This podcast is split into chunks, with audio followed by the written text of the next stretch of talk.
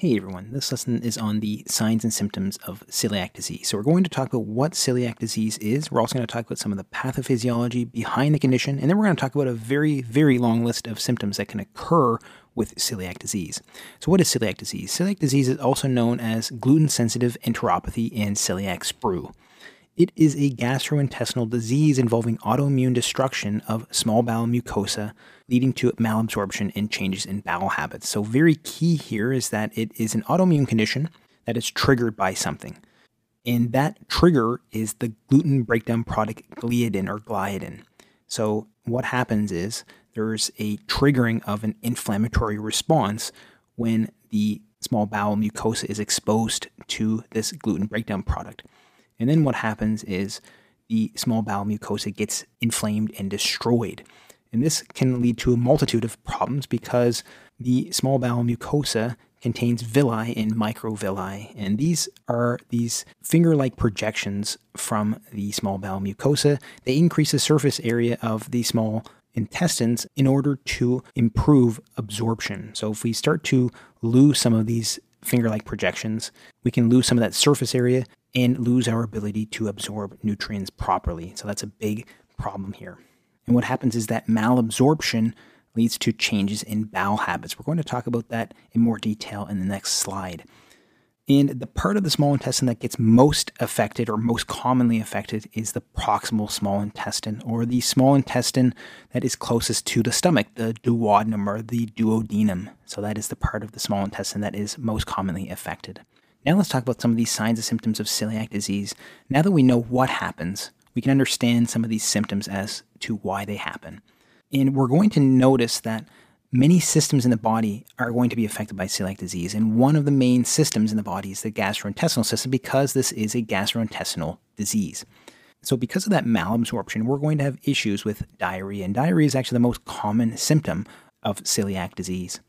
It is often a watery or semi-formed stool and it's foul smelling, so it smells very bad. And diarrhea is going to be a chronic or recurrent issue, so it's going to be something that's long lasting in a patient's life.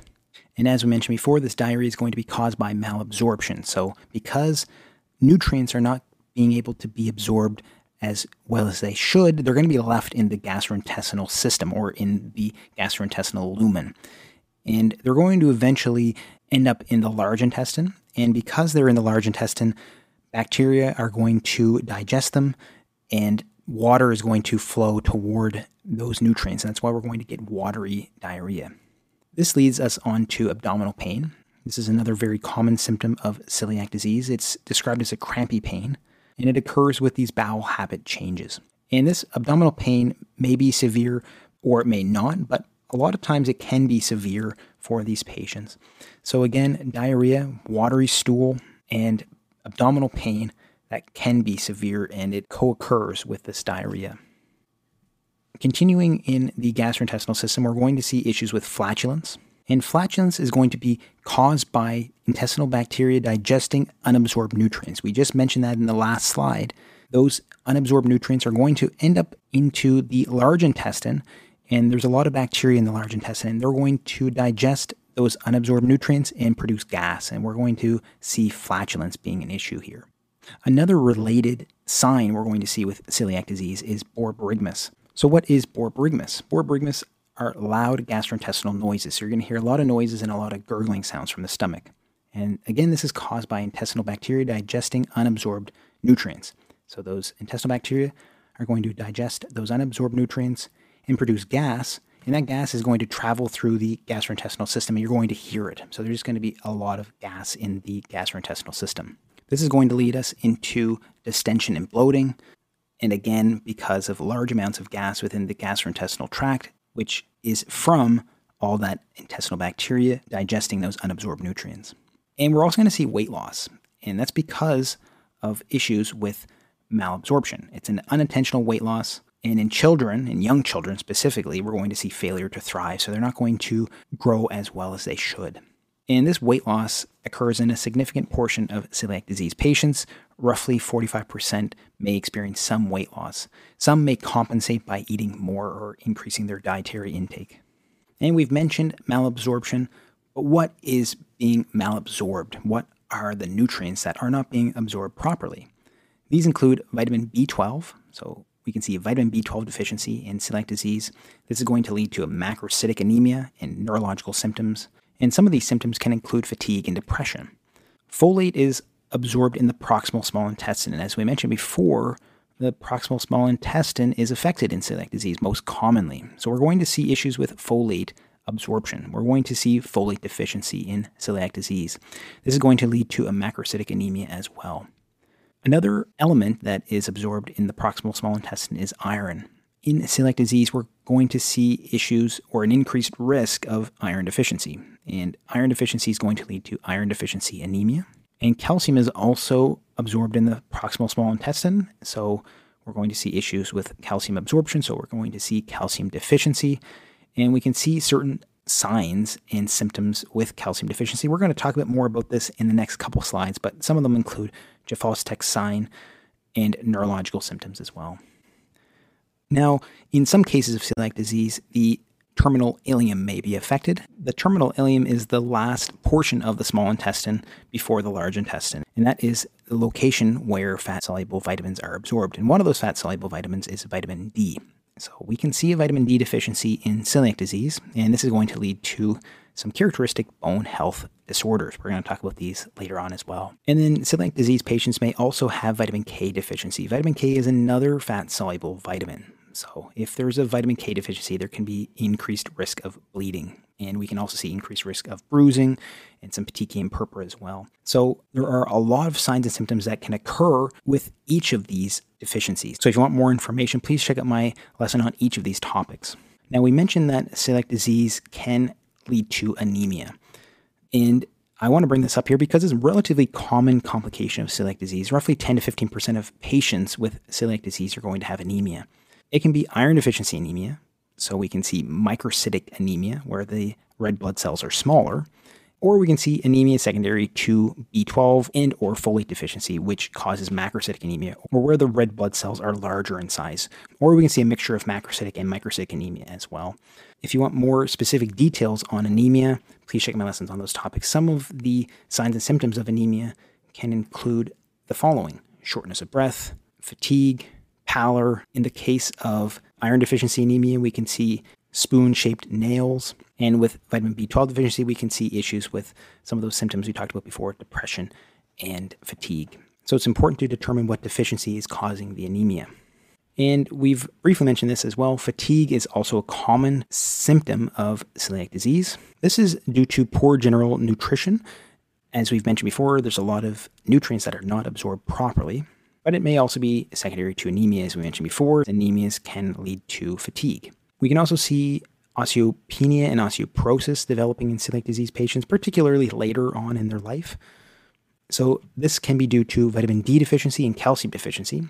We mentioned that celiac disease can lead to malabsorption of both vitamin D and calcium. So, both vitamin D and calcium are important in bone health. So, if we're not getting enough of either of them, we're going to see issues with bone thinning. So, osteopenia is when the bones are thinner than normal, and we can detect this on a bone mineral density scan, so BMD.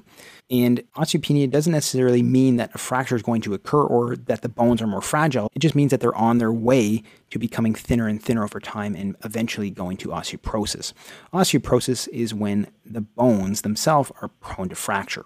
And essentially, if a patient does fall, perhaps an older patient, if they fall and break their femur bone, the femur is the largest bone in the body, if that fractures, they automatically have a diagnosis of osteoporosis.